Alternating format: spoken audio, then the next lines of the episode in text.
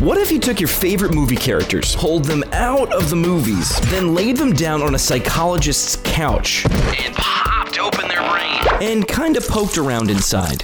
What if we took a doctor of clinical psychology and a wise ass, put them together, and made them watch a movie? Then we had the psychologist figure out all the stuff going on in the characters' heads. the stuff that makes them tick. What's going on inside the minds of our favorite movie characters? That's what we're here to figure out. So, grab some popcorn Because this is Cinema Psych. All right, our next patient on the couch appeared in a slew of Kevin Smith movies. It probably helps because the character is played by Kevin Smith. Uh, along with his partner in crime, Jay, they've appeared in a laundry list of films together, including Clerks, Mallrats, Chasing Amy, Dogma, and their own feature film, Jay and Silent Bob Strikes Back, with a brand new movie to feature this character, which is reportedly in production this fall, called Jay and Silent Bob Reboot. Characters known for chain smoking and his signature look, which includes a long coat, dark hair, and beard with a backwards baseball hat. And true to his name, he rarely speaks. But when he does, he often says something insightful and intelligent at just the right moment. Up next on Cinema Psych Couch, it's Silent Bob. The uh, Jay to my Silent Bob, clinical psychologist, Dr. Jamie Hagenbaugh. Jamie, welcome to uh, your show. Thanks. Thanks, uh, Jimmy. How are you? I'm doing all right. This one, uh, this one, it feels cool. This one feels a little more modern. Like for for us, you know, uh, Darth Vader and Luke Skywalker for something from our childhood. I feel like Silent Bob is more from our teenage, you know, grown up years. Yes, and I think for for me, Silent Bob just I hit that time of my life so perfectly because a lot of his things that he talks about in the movies are, are like relationships and how they work, how they don't work. And when you look at Clerks, it's about a guy who's always looking for another girl. You know, he's always trying to find the next best thing, whether it's someone he's pining on from his past or not really enjoying what is present. And same type of thing with Mallrats, chasing Amy, trying to find the one girl and like losing the one. And then Jay and Silent Bob Strikes Back is just a pretty funny movie. Yeah, And Dog was a nice one about religion. thought it was a, a a good time in the life too. I mean, a, a lot of things were happening, right? I mean, VHS. Then we were going to like DVDs.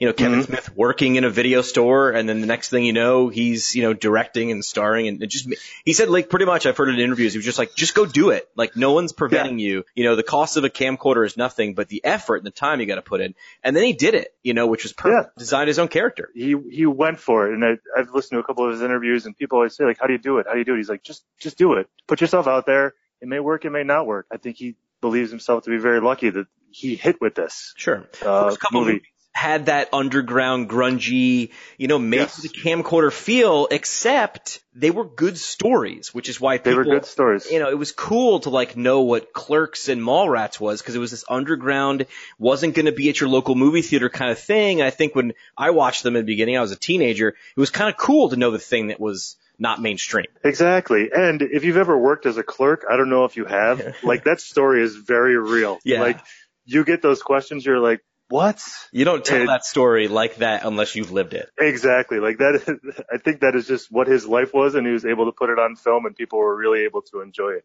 Yeah. And I think that's why I like those movies so much is because it really spoke to me in a variety of different things that I did, whether it was, you know, I worked as a clerk for a while or relationships that I'd had throughout my life. Like it made sense and they all spoke to me in a certain way. But the reason that I picked Silent Bob is because that character I always wanted more from. He would have these one lines that you're like, that is amazing. Like that sums up what's going on in this movie.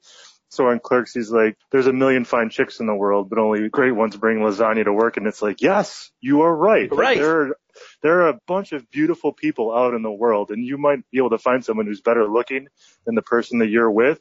But like that doesn't mean it's a good person for you. And the story that he tells in Chasing Amy really kind of solidifies. And that's what I saw the role of Silent Bob in all of these movies is he was the person that took the main character, the hero, and propelled them to whatever conclusion they had to come to. You know, in Clerks, it's it's Dante figuring out he wants to be with that girl. In Mallrats, it's you know him getting the video to save the day. In Chasing Amy, it's really solidifying for Holden. Oh, I want to be with Alyssa, and this is the reason why, and this is a poor reason for me not to. And Dogma, he just takes a trip across the country. But I always wanted more. I was he was like a great Buddha which had great wisdom that only came out in 10 seconds throughout an entire movie.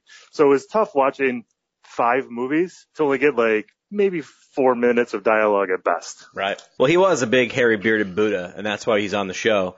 Jamie, a doctor of clinical psychology, what are we going to look at inside the mind of Silent Bob? Where do you want to start? Three things that I took away from these movies that I wanted to talk about. The first was selective mutism. Obviously, Silent Bob chooses to be silent.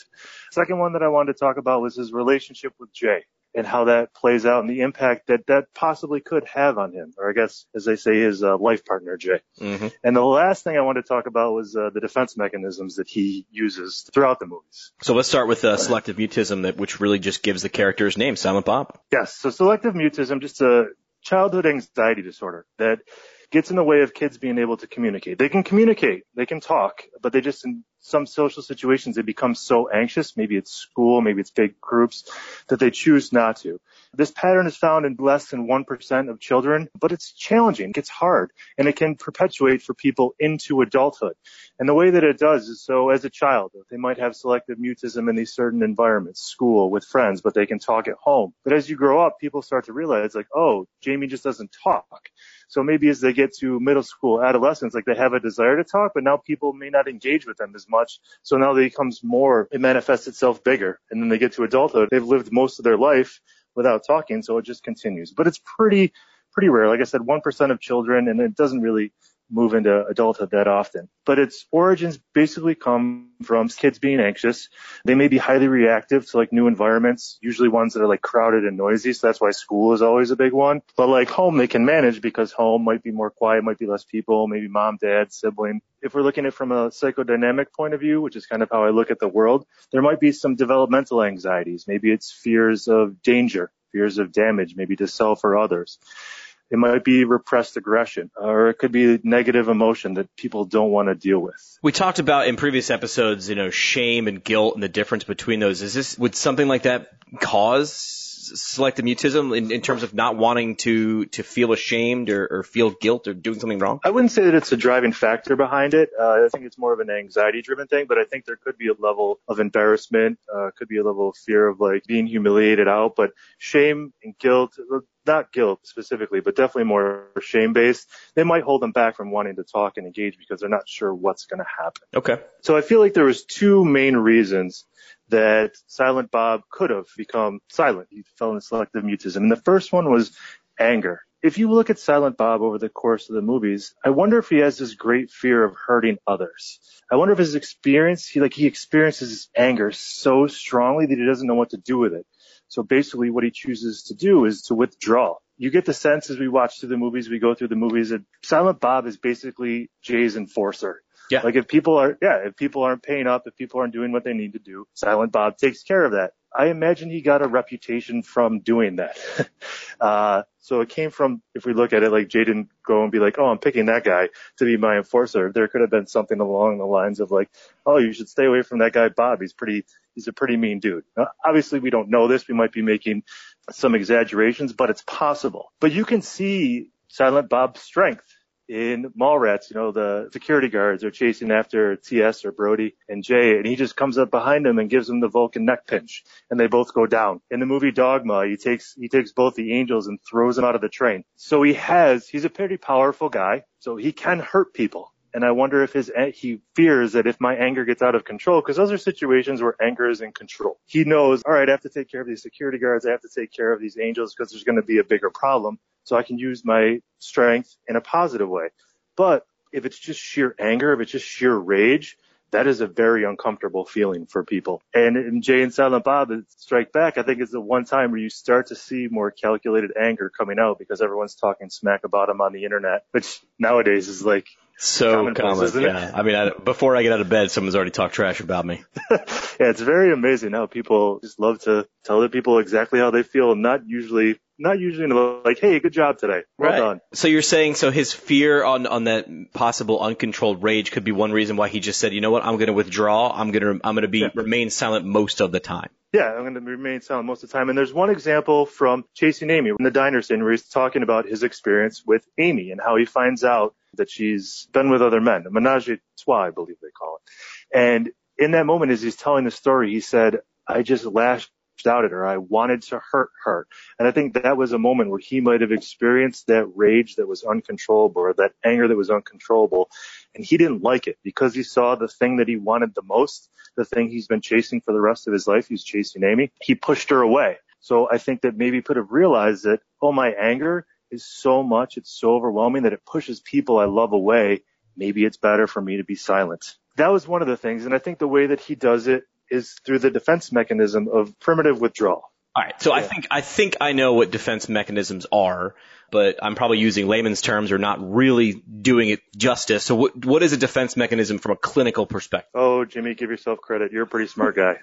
so defense mechanisms are mental operations that we use to remove unpleasurable feelings. We call them affects from like our conscious awareness. So there's three sensations that we as humans do not like and we want to get away. So the first one is anxiety. It's the thought that something bad is going to happen in the future. Because that's usually what causes anxiety. We think about the future. It's something we can't control and it makes us feel anxious because it's going to happen. The second one is depression that we want to avoid. And a sensation that something terrible has happened right? So we think about the past, right? Or we think about, even if we think into the future, like something bad's going to happen, this makes us feel anxious and it could make us feel depressed, like someone's going to die. And the last strong sensation that we try and defend against is anger. And anger is a sensation and thought of destroying something or someone. Like my anger, my rage is going to become so overwhelming that it's going to push people away, it's going to destroy them, or I'm going to destroy myself. So anytime an individual has any one of these three sensations, what they do is they defend against it. And there are hundreds of defense mechanisms that we as individuals use. And I think the one that he uses is primitive withdrawal. Is if you think of a baby, young child, when they get overstimulated, the thing that they do, they go to sleep.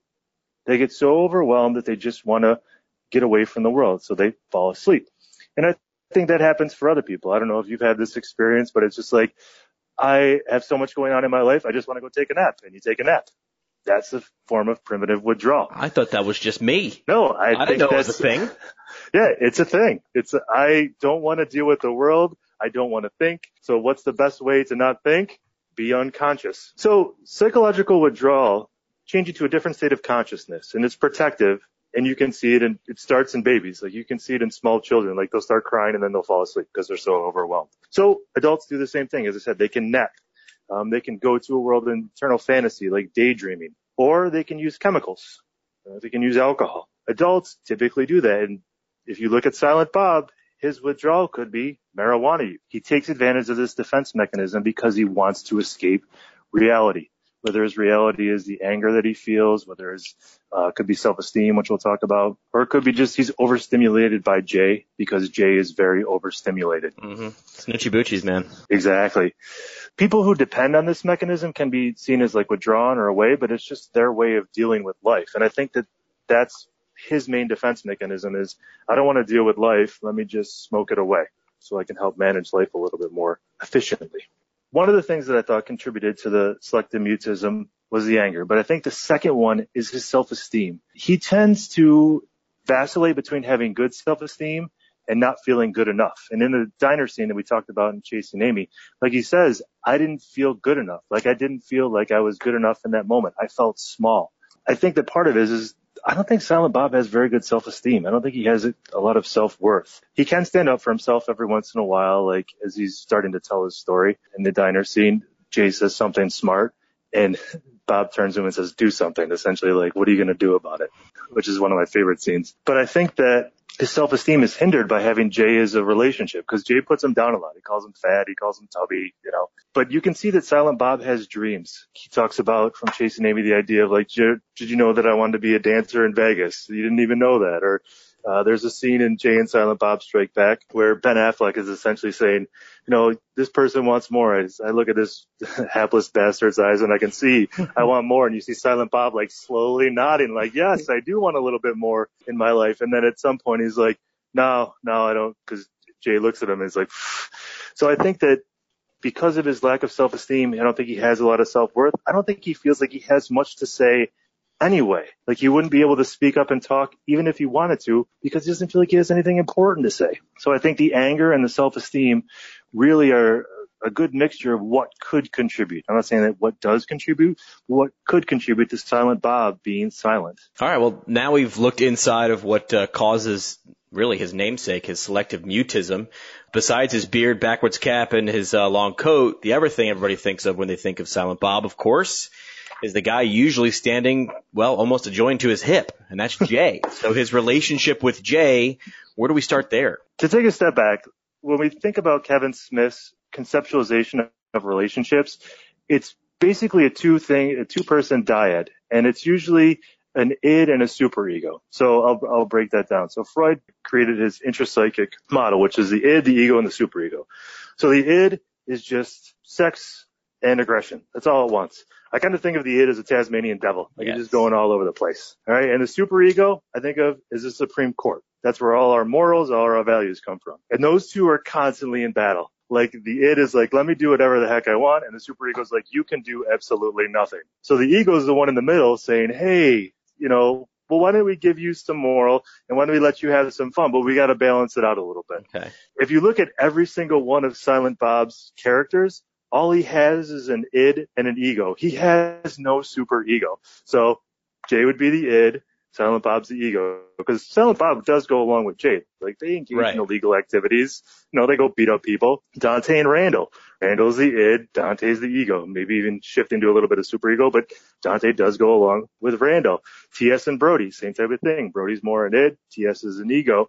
And even in the Angels, with Ben Affleck and Matt Damon, like Matt Da- or yeah, Matt Damon's more of the id, Ben Affleck is more of the ego, and then it kind of switches. So I had a theory that has no scientific basis whatsoever, but it's something I came up with. Best Yeah, it had right there. nothing to do with it. And I think it was just sitting around one day. But I feel like every relate, every three person relationship has an id, an ego, and a super ego.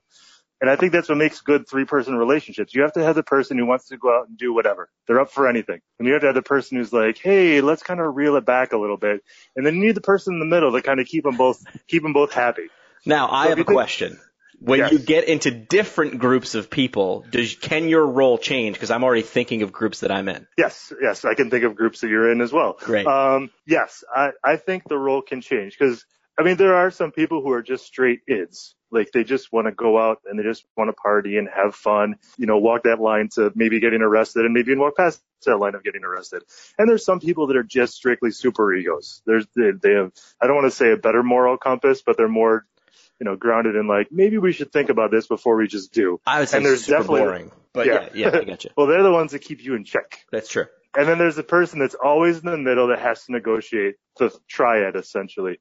But I do think that we are different things for different people. Like I know in some of my friend groups, like I'm definitely the one that has to keep the tempo up and like, let's go, let's go, let's go. And in other ones, I'm like, Slow it down. we should really think about like, Right. I have a license that I have to protect and I Right. can't do certain things. Right. So yeah, that was just a theory that has no basis, but I just feel, in, especially in three person friend groups, there's always that triad there. So in the Silent Bob and Jay tri- uh, dyad, obviously Jay's the id and Silent Bob is the ego. And you can see that their relationship starts from a very young age. You know, they both get left outside of the quick stop and mothers go in and do their things. And you can tell from that moment on, they kind of grew out together. I did wonder why Silent Bob stayed for so long because he does have like potential. Like he, he won the science fair as a young kid. You know, he wanted to go be a dancer. You can tell he has a high level of intelligence. So why does he stay with Jay? And two things came to mind. I think that one, he feels like Jay really needs protection. Jay is portrayed as kind of a goofy guy who intelligence might be outside the element. He might miss a lot of things. And I think Bob kind of brings him back. He tends to guide him in the right direction. You know, every time he's like, like when he's trying to hit on the girl, Shannon Elizabeth, Jay inside of the Bob Strike Back, he looks to Silent Bob and Silent Bob's like, no, don't do that. and he kind of brings him in. So I think that he does feel some responsibility towards Jay just to protect him. And I think that he also gets a lot of entertainment out of Jay. Like I think he truly enjoys being his friend, but he wants to make sure like, you know, he's okay. And I think we all have those friends who we just hang on to for long periods of time. You know, they had meaning for us at some period of time. Maybe we break away from them, maybe them don't, but they, they still matter to us. And I think that's why Silent Bob is such a good loyal friend to Jay because he, he sees him as someone who I wonder if he thinks if I leave him, like Jay's going to go to jail, Jay's going to get beat up, Jay's going to die. I need to be here to protect him. I need to be here to save him. And he's a good guy. people might misunderstand who he is, but I get him. And I think that's why he stays around and why maybe he doesn't fulfill his potential. Maybe it is because he has a lack of self-esteem. I don't know, or it's because I have a great loyalty and we all have those type of loyalties to people in our lives. Sure. Good insight. And now that you're pointing it out, it's those things that were there the whole time, but now that I see them when you explain them like that in terms of the id and the ego and the different relationships. And, you know, that's probably saying something about Kevin Smith and his writing style is when you see those things become a pattern, right? Yeah. And I think you go with what works and he found, I don't know whether it was consciously or unconsciously, you need a wild person and you need the stable guy. And I think that that could be found in maybe a lot of relationships. Like you need the crazy one, you need the straight guy, like Laurel and Hardy. Or if you look at, uh, Friends, Chandler and, and Joey. Joey. That's actually a good triad right there. So you have Chandler, Joey, and, and Ross. Yes. So Ch- Ross is the super ego. Chandler is Chandler's the ego, and, and Joey's kind of the id. I like it. See, look at that. Learning psychology with friends. Well, now we've got yes. to do an episode with those guys. Great. There, there's way too many episodes for me to go through that. It'll take me a month. well, I also think in different episodes of Friends, not to not to have too much of a tangent, they they change their roles based on the whatever story they're telling that day. Like yes. sometimes Chandler is really really sharp, and sometimes he's kind of aloof and he's the butt of the jokes. So they change a little bit, but that's true in life, right? Yeah, and that's kind of what we were talking about if we go back to the original point of like how you can change in certain relationships. Like some days the id might just not have it. Right. They just might, you know, had a rough day, didn't want to do anything. So someone else has to step up to be the life of the party or we're all just going to sit around and stare at each other. Right. Yeah. You act differently in front of your grandmother than you do in front of your girlfriend. So you change your personality based on who you're around. Exactly. And I think you always stay within the, stay within your volume and sometimes maybe you turn it up to 11, but sometimes you keep it because I mean, you and I are basically the same person for most of our where we are in our life. In work, maybe we're a little bit less, like we're not going to like curse or say something like that at work, but when around our friends are might, but we're still the same genuine person in all the relationships or how we relate to people. Because if you have to be a different person for everyone in your life, that's exhausting. If I got to be, yeah, if I got to be someone different at work or someone different for Jimmy or someone different for another one of my friends, someone different for my parents, that's exhausting. But I can be me and just turn the volume down a little bit, or I can turn it up to 11 depending on the situation. Love the spinal tap, turn it up to 11 reference. Appreciate that. I think a lot of times in psychology, when people hear things, they think it's a bad thing. So someone says, oh, you're using your defense mechanism of fill in the blank. It's a bad thing. Defense mechanisms can be helpful. They can be very useful. So one defense mechanism that we use a lot, people use a lot is humor. Humor is a good defense mechanism. Like when you're in a room and you can feel the the bottom drop out or you feel it's pretty awkward, cracking a joke is not a bad idea. Yeah. But you just use the defense mechanism.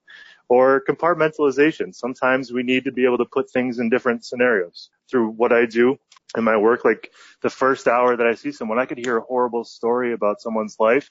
I have to then at 50 change over to the next thing that I have to do. I can't be walling about that for the rest of my day. Or if I get bad news, if I have a bad day coming into work, you know, my car doesn't work, train's late, my nine o'clock client doesn't care about that. Right. So I have to be able to put that away, put that on the shelf, attend to the person that I need. So I have to use the defense mechanism compartmentalization. Same things with minimization. Like minimization is another defense mechanism that we use. And that could be like some things need to be minimized. I don't know if you've ever like cut yourself real bad or like broken a bone and you look at it and you're like, that's not so bad. That's not so bad when it's really bad. Yeah. That's minimization. You need to do that because if you think how bad it is, there's going to be a problem. So defense mechanisms can be very helpful. It just depends on which ones that you're using and how often you're using them. So there's two defense mechanisms. One's denial, one's repression. Denial is basically saying something didn't happen. So that's what we would call like a lower level defense mechanism because things happen and denial is like, well, that didn't happen. And repression is that happened, but I can't deal with that. So I got to push that away. Same type of, same type of defense mechanism. I need to put this away. One saying that the event happened, I got to move it away. One saying it didn't happen. Same kind of result, but different ways of looking at life. So the more higher order defense mechanisms you use, the better. But just because someone uses a defense mechanism doesn't mean it's a bad thing. We need them to help us get through life. Like that. All right. Well, how do we wrap up Kevin Smith's uh, iconic character from our childhood, Silent Bob? Uh, I think that thinking about the idea of selective mutism, like just because someone's selectively mute doesn't mean they're stupid, doesn't mean they can't communicate, and they choose not to talk in that moment. We sometimes, as humans, make snap judgments. They're called like heuristics, they're mental shortcuts. Like just because I see something, this is what it must be. And just because someone doesn't speak or a child doesn't speak doesn't mean it's a bad thing, doesn't mean they have any less intelligence than you. It just means that maybe something's going on for them and they're pretty overwhelmed and they're choosing not to. For Dr. Jamie Hagenbaugh, this was an inside look at Kevin Smith's Silent Bob. Thanks for listening. This is the part of the show where we give you the credits. Super fun part. This show is produced by PT Pintcast LLC with your hosts Dr. Jamie Hagenbaugh. and Jimmy McKay. That's me. Nothing that you heard here should be taken as professional advice. If you're having a mental health issue, Seek help from a qualified professional. our lawyers made us say that.